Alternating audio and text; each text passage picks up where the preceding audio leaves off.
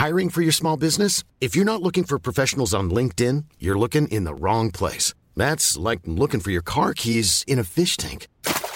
LinkedIn helps you hire professionals you can't find anywhere else, even those who aren't actively searching for a new job but might be open to the perfect role. In a given month, over 70% of LinkedIn users don't even visit other leading job sites. So start looking in the right place. With LinkedIn, you can hire professionals like a professional. Post your free job on linkedin.com slash people today.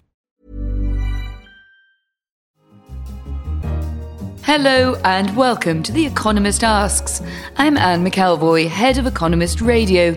And this week we're asking James Comey, former director of the FBI, has his memoir damaged the presidency or the FBI? In the summer of 2016, Comey found himself investigating both presidential candidates.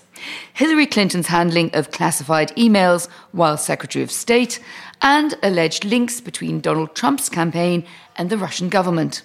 His decisions on those investigations have prompted accusations of bias from both sides of the political divide, and they cost him his career. He learnt of his sacking from TV News. The Department of Justice, the State Department, and the FBI colluded, got together to make Hillary Clinton look less guilty and look a lot better. But for that intervention, I would have won. But it stopped my momentum. It drove voters from me who understand. But regardless of recommendation, I was going to fire Comey, knowing there was no good time to do it. The latest volley was unleashed by the publication last week of a report by the Department of Justice sharply criticising the FBI's handling of the Clinton email investigation. It accused James Comey of being insubordinate, but cleared him of political bias. It's now a waiting game for special counsel Robert Mueller's investigation into possible collusion by the Trump team with Russia, which is slated to conclude by the end of the summer. At stake is the integrity of the President of the United States of America.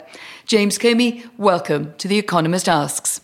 So, Mr. Comey, where are we now? What has changed since your memoir came out, apart from the fact that you sold a lot of copies, there's been a lot of discussion around it, but what's materially changed? I don't think much that, that, we've continued to see and struggle in the States, especially with the implications of this president's way of approaching his job, most prominently uh, in the issue about children being separated from their families on the southwest border. That, that's a really important thing because it illuminates America's values in a way and the way the president threatens them. That's a really important change since the book came out. But uh, President Trump has just signed an executive order reducing family separation at, at, the border. So he does look like he's trying to address that. Do you think that's a sign that there is, you know, Donald Trump is often seen as not responding much to criticism? You know him well, you've described him up close. That possibly he does. He takes on more than he wants to show that he takes on. That may be so. I, I don't know for sure. I think what you see here is the American giant, is the way I like to think about it. The American people are the embodiment of our values, and they're normally very busy and living their lives, and so they're not involved in politics. But they saw what was happening at the border, and without regard to political orientation, they rose up and expressed their disgust and that forced action by the president. And the issue itself is important, but actually the awakening may be more important and of more long lasting importance to the country. Melania Trump has just been on a visit to the border and has been photographed getting on Air Force One wearing the jacket with the logo I really don't care emblazoned on it. What do you make of that? I, I, saw the pictures. I don't know what to make of it. I saw her spokesperson, I think, said it's just a jacket. It's not a message. So I'm not cool enough to know whether that's a a statement about fashion or something beyond that. But you've seen how Team Trump operates close up. Do you think that the Melania Trump that you've encountered would do that without messaging something? I don't know. I don't know her. I've never met her. Team Trump itself at least to my eyes, doesn't have a consistent strategy and isn't particularly competent at executing whatever their strategy is. So I, I don't assume uh, malevolence when, when accident or incompetence is an available explanation.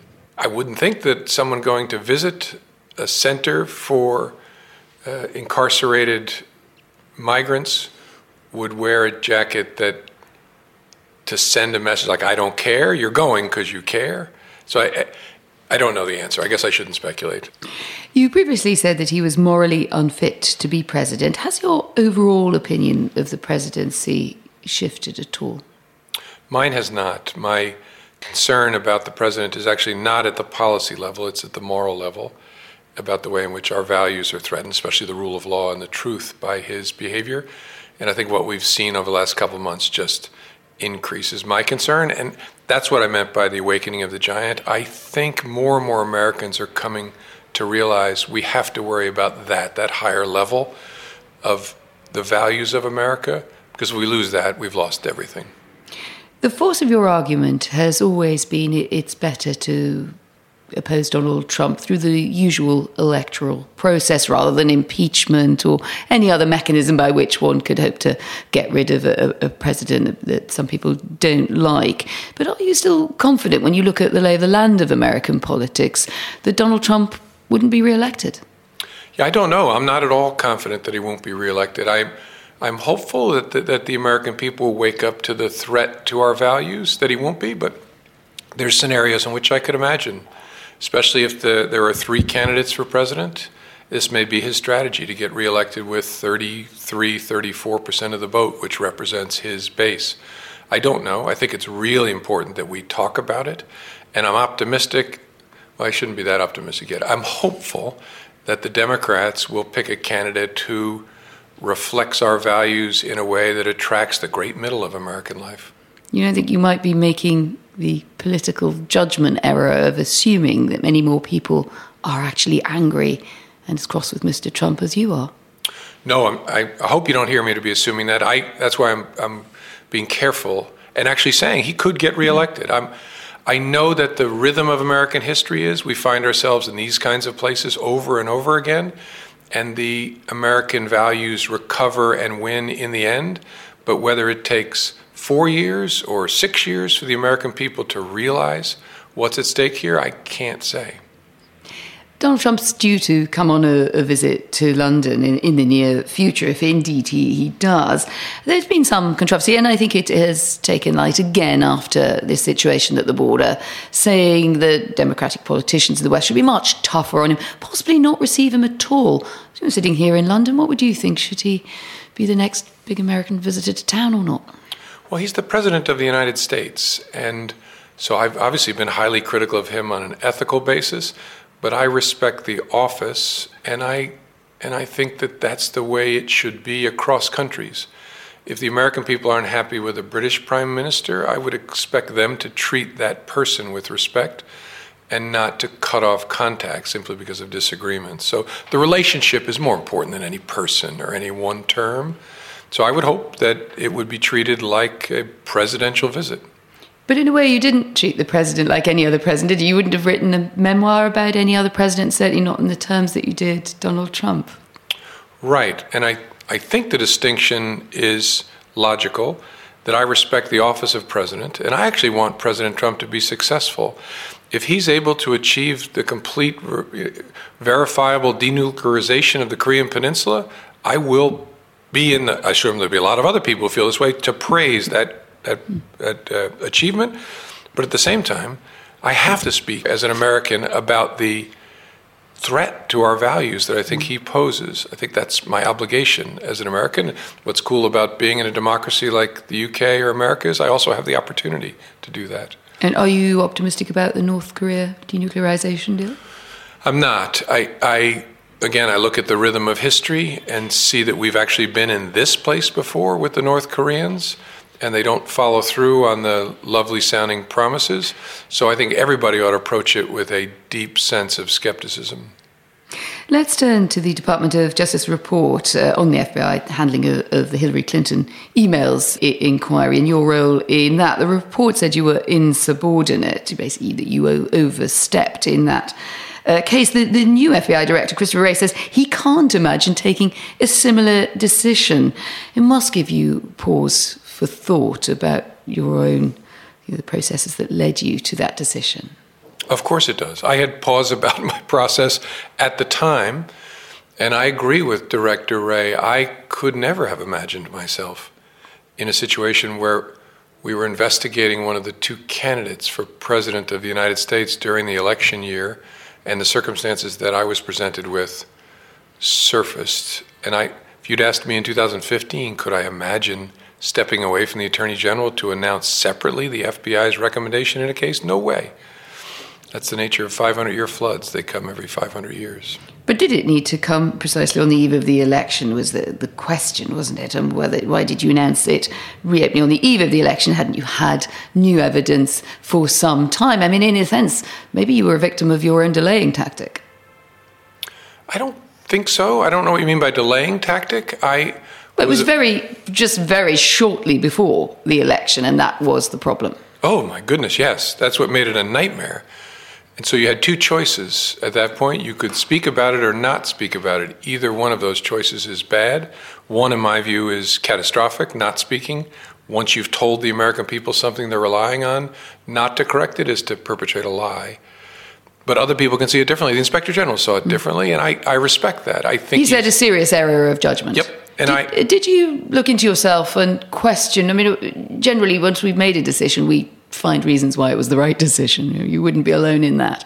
Did you look at your own judgment? Oh, at the time, repeatedly, for a day and a half in agony, and since then, many, many times.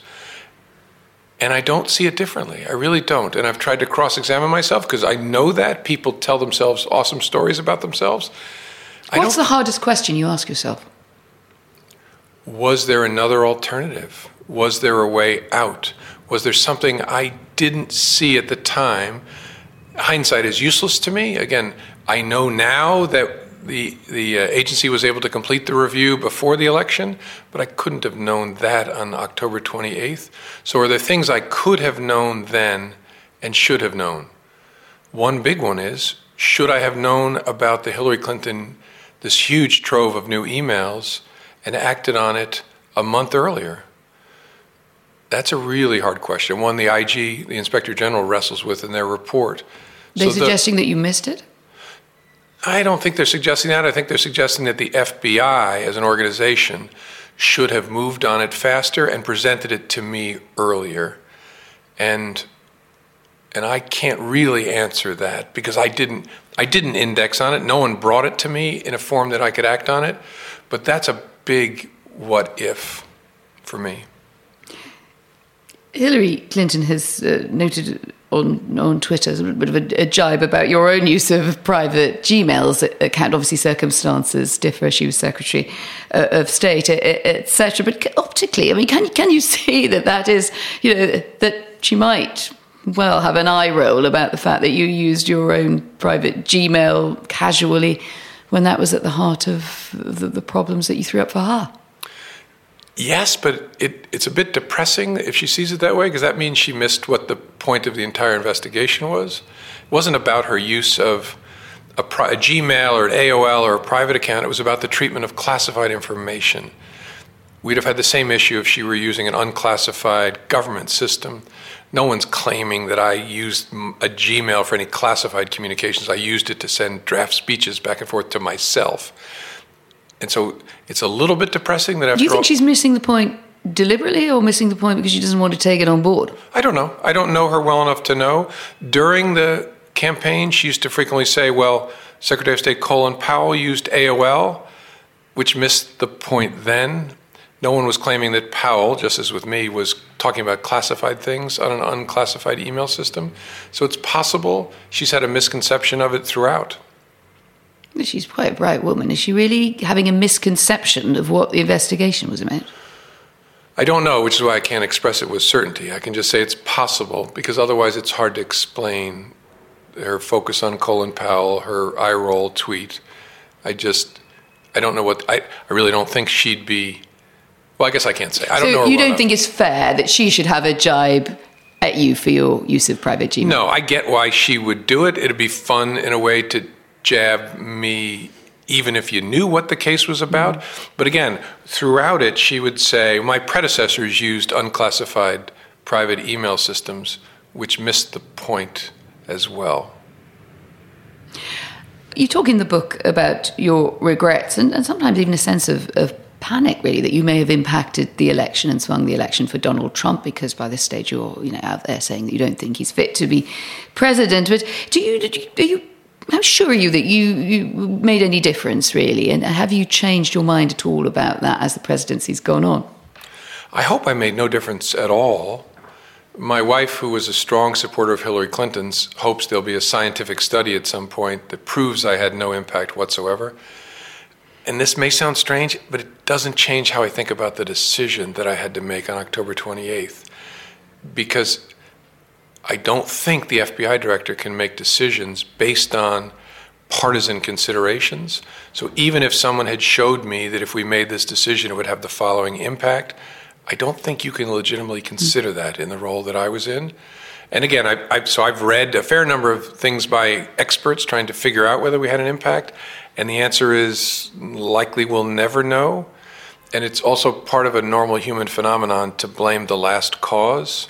That is, when a team that's heavily favored in a match loses the match, you tend to focus on the goalie missing a stop in the last 30 seconds and not focus on the fact that you gave up four goals in the first period.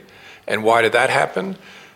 I get why people focus on that point at the end, but I don't know whether it made a difference. Do you think you scored an own goal? Well, I don't know again again whether I had an impact on the election, and I, I hope it doesn't sound facetious. It, in a way, it doesn't matter to the decision. It makes it more painful. It makes me sick to my stomach to think that we had any impact, but I don't. I can't sit here and tell you we had an impact. That's for others to figure out. I mean, what I think is so fascinating, you know, listening to you talk now and, and thinking what you wrote in the book, is you spent a career clearly cultivating a non-partisan image, and you ended up in a position where uh, you know, lines like this could be, be written about you. Mr. Comey believed he alone could protect public trust, but he negatively impacted the perception of the FBI. And someone said to me yesterday, you were the most politically active director of the FBI since J. Edgar Hoover. Hmm. Fair? No. Well, it depends on what you mean by politically active. I and the FBI really overly were. involved in politics. Well, when you're the referee in a World Cup match, are you involved in football? In a sense, you're on the field and you have to make calls, but that doesn't mean you're on one team or the other or rooting for one team or the other. The FBI found itself investigating one of the two candidates for President of the United States during the election. We were doomed in a way. The decisions I made were all made trying to pick the least bad of terrible options to protect the institution in the long run. And honestly, even in hindsight, and I've asked myself this a thousand times, I think we made the best decisions. Of course, it led to damage to the FBI, but the question you have to ask is compared to what? If I had chosen not to speak on the cusp of the election and concealed that we had restarted that investigation, I think I'd be reading an Inspector General report today excoriating me for damaging the FBI for the rest of my life. But also, writing the memoir is a political act, and it comes at a time we haven't yet had the Mueller investigation conclude. So this could be seen to, feed into a mood of, of, hostility coming out of the FBI, and some of the, the details in the, in the report uh, would appear to back that up. In at least in some cases, a political hostility to the president. That, of course, then puts the FBI in the spotlight on that charge. Have you aided that with this memoir? I don't think so. I want to reject your premise a little bit respectfully that I don't see writing this book, which isn't a memoir, because there's lots of stuff I think is important to my life that's not in there. It's a book about what we can be or should be as leaders. I don't see that as a political act unless you define political to include participating in debates in your country about things like ethics and leadership and how we ought to be. I that am, would be true if you were another private citizen, however senior, but you're a former director of the FBI, and on the whole, that has not been the approach that they wrote memoirs afterwards attacking the president. Well, that's actually not true.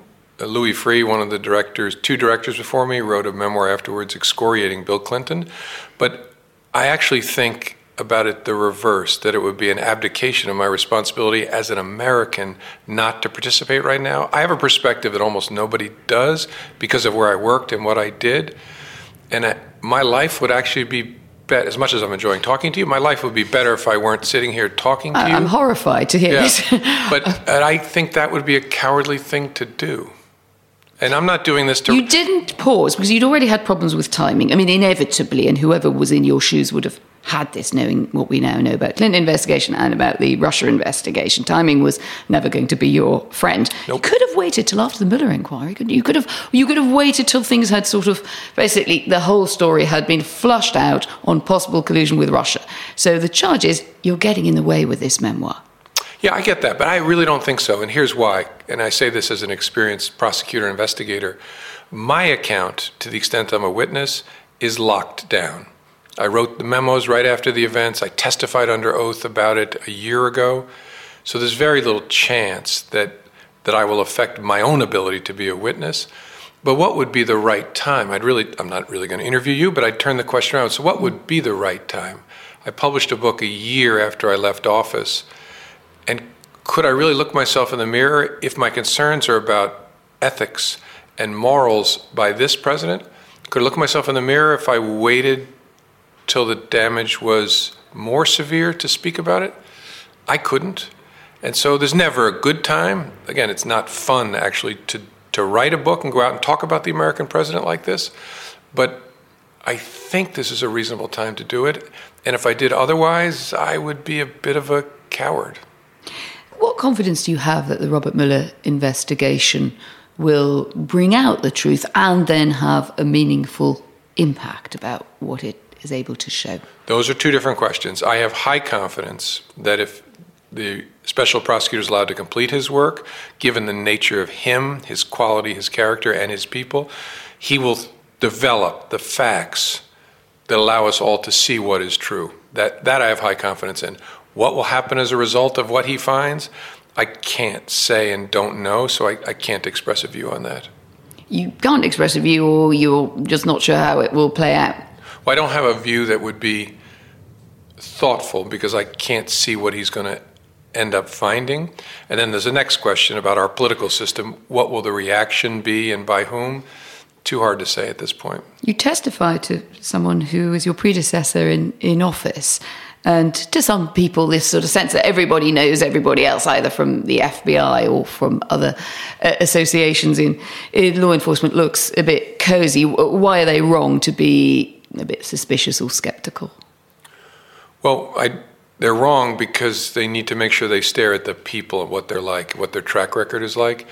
There's no doubt that in all countries, there's a fairly small group of people who are expert in particular areas. Law enforcement is one of them. And so that would prompt you to ask so, what are these people like? What is, what is Robert Mueller like? And if What is ju- he like? He is the straightest person I have ever known.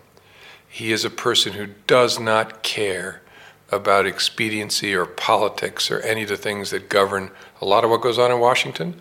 And he's exactly the person you would want doing this kind of work. And you wouldn't see some truth in the fact that, that you have given fresh ammunition to Donald Trump and his supporters and some of his, his you know, attack dogs in the media and elsewhere for his kind of aggressive stance or attack on institutions. You don't feel you're fed into that? I don't think so. I mean, he started, he fired me on television and then started attacking me and my credibility and my character immediately. And so I've published this book a year later, and that year I didn't do a single press interview during that year, and and so I didn't need I didn't need to feed the attack mechanism. It was well well underway long before I published the book. And, one of the things that the Mueller investigation is looking at is possible obstruction of, of justice in your firing and in the, the handling of your case by the Trump administration. Do you feel that justice was obstructed in your own particular example? I don't know. It it could be, but I as a witness I can't see enough to give you a final judgment on that. That's something that the special prosecutor will have to figure out because obstruction of justice in the states requires a very specific intention to do wrong and obstruct an investigation. It's possible, but I can't answer that question based on what I know. but you you know you, you were in the room, the room where it happens, when uh, Trump asked for personal loyalty, and the strong implication was to link to dropping the investigation into Mike Flynn, his security advisor, over the Russia connection. Would that not sound to you like a, po- a possible cause? Right. That's why my answer is it could be.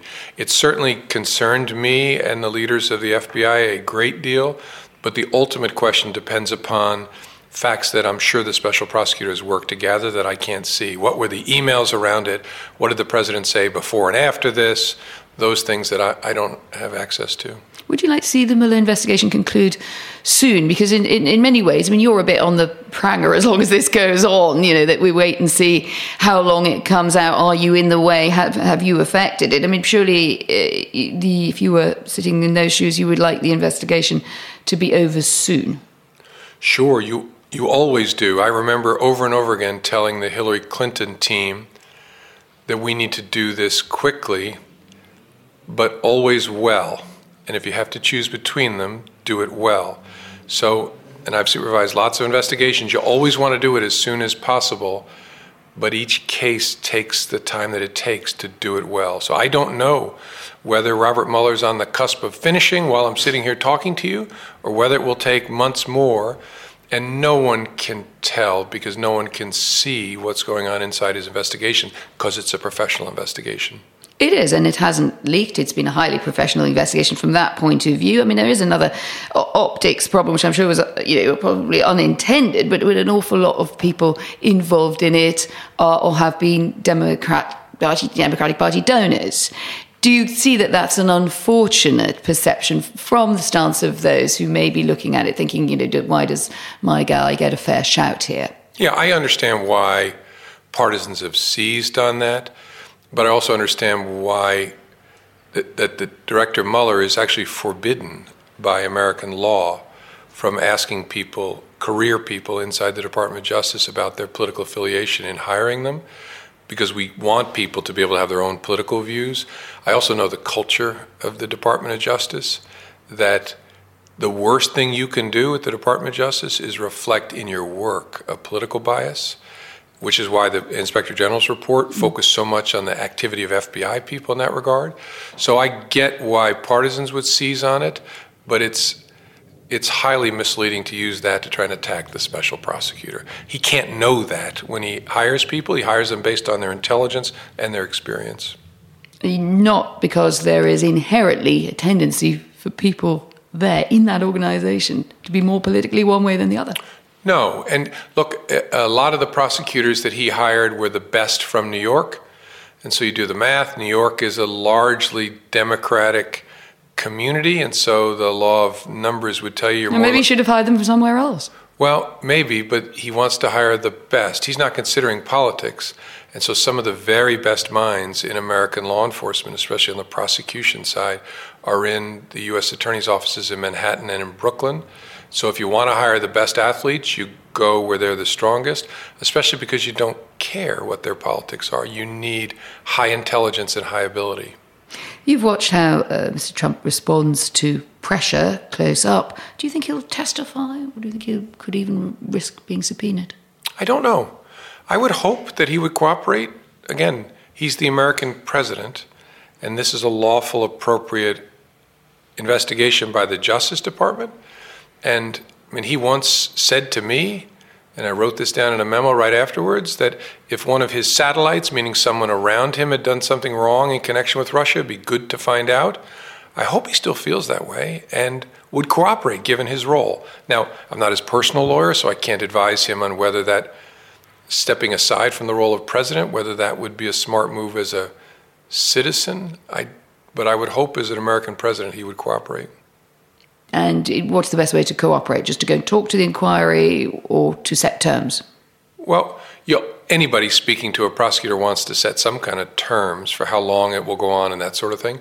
But yeah, to, to submit to an interview would strike me as a responsible thing to do when you're the president of the United States. I suppose if you hadn't been fired so publicly from your job, you'd be in charge of the investigation now. Do you wish you were in Robert Mueller's shoes? Huh. That's hard to say. I wish I was still at the FBI because of the people and their mission. And Bob Mueller's got an incredibly hard job to do. And no matter where he ends up, he, it's very similar to where I was a year ago. He will be savagely attacked by at least one team. Maybe both. I, I've been attacked by both teams. Maybe he'll anger both teams. But what's amazing about a person like Bob Mueller is he doesn't care. And and so I wish I was still involved in the mission with the people of the FBI is the best answer. How does the FBI need to change? In many ways, everything about this situation is suboptimal. Does it make you think that there are things that the FBI needs to do very differently or that it's an institution that is ripe for change? I don't think that. I think, of course, there are things the FBI can do better. We were constantly finding ways to improve. Every organization should. But it's, it's at its core an incredibly healthy place and not politicized. It's being politically attacked, but the notion that it's politicized is just nonsense. And everybody who knows it, including some of the people who are saying that, know better. So I don't see. There were important things I was trying to change about the FBI, but not its core culture and commitment to the rule of law. That's rock solid. And actually, should be a consolation to the American people. That can't be screwed up, even by a president who constantly attacks it. So when Rudy Giuliani, for instance, says that last week's Inspector General report in your, your, case means that one reason why the Mueller investigation is so flawed and should be called off, what, what do you think Mr. Giuliani's motivation is? He represents a client, and I don't, I can't figure out what his strategy is, but he's obviously trying to pursue some sort of strategy by saying things like that. It, I don't, it doesn't make any sense to me what he's saying, but I I don't know exactly why he's saying it, other than to say he's representing a client, and so he's saying things he thinks help the client. It is possible when we use the word collusion to repeat it about Russia. It's an unpleasant word, isn't it? It has very unpleasant uh, connotations, but I think you pointed out numerous times that there isn't a crime called collusion. No, I've never heard of it before. Uh, so does that mean that we could actually be, you know, I don't know if this uh, resonates with uh, an American, but hunting the snark. You know, we could be looking for a uni- unicorn, a unicorn snark that, that doesn't really exist. That what we find is uh, lots of things that don't look too good about the Trump administration's dealings uh, with Russia, unwise, perhaps foolish, but in the end, not criminal. That could happen, but that's not wouldn't be a product of a focus on collusion. I hate to get all lawyer on you, but collusion is just not a term in American law. What is being investigated is conspiracy. Did anyone knowing what the Russians were up to assist them in their efforts, or what we call aiding and abetting? Did anyone knowing what the Russians were doing participate to help them? And, and so that's a sensible thing to look at. You still could end up in a place where you don't find enough to conclude there's criminal wrongdoing. And I, I, suspect if that's what the facts are, that's what his conclusion will be. And is your personal view that Russia has, is culpable of that kind of activity towards the American democratic process? Oh, overwhelmingly. That that's not even a serious question. The, the serious question is: Were there any Americans who, with knowledge of what the Russians were doing, assisted it, helped it, participated in it? That's the question that the special prosecutor has to focus on. I'm curious that you talk in the book about your prosecution of many mafia figures, you know, mobsters. You've compared Trump uh, to a mafia boss, and yet he does seem like the Teflon man. Very little really seems materially to alter his situation as president. You think he stains those who come into contact with his administration. What would finally stain Trump? Well, the rhythm of history, of American history, tells us that eventually the American people, in their great mass, will tire of him and come to realize that he threatens what is essentially America, which is our values. And you're starting to see a little of that with the treatment of children at the border. But if history is a guide, and I believe it is, the American people will tire of the show and come to see that whatever trade they convinced themselves was worth it to elect such a person it isn't in the long run worth it to trade our values for the rhetoric, the promises of a particular person like that. Your answer might some people better if Trump doesn't get a second term. That if you're still having to say that with a possibility of a two term Trump presidency, what does that prospect hold for you? Well, it's possible.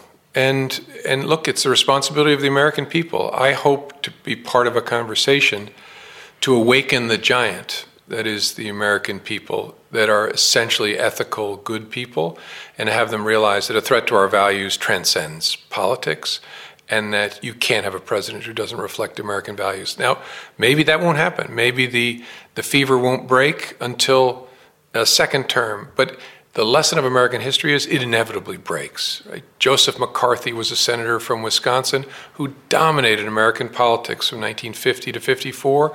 People in his party were afraid to stand up to him to say he was acting inappropriately. And the fever broke, and Joseph McCarthy was ruined and then disgraced and left office. And that's the rhythm of American history. You use fever as an interesting metaphor. Do you think that Trump is a kind of illness in the political system? He's not. He reflects a pain and an illness that is a regular feature of American life. We make great progress, there's change and turbulence and pain, and then we suffer a period of fever, and then we recover. And we're stronger for it. I know this sounds like a strange thing, but I actually think Donald Trump, in many ways, unintentionally on his part, is actually helping America because we're so caught fighting about policy issues that we lose sight of many times what unites us. There's a revisiting of people's view of George W. Bush and Barack Obama, both of whom were viciously attacked by partisan opposition. Now people are stepping back and saying, well, wait a minute, both of those people were committed to American values. Wow, we need that in the Oval Office.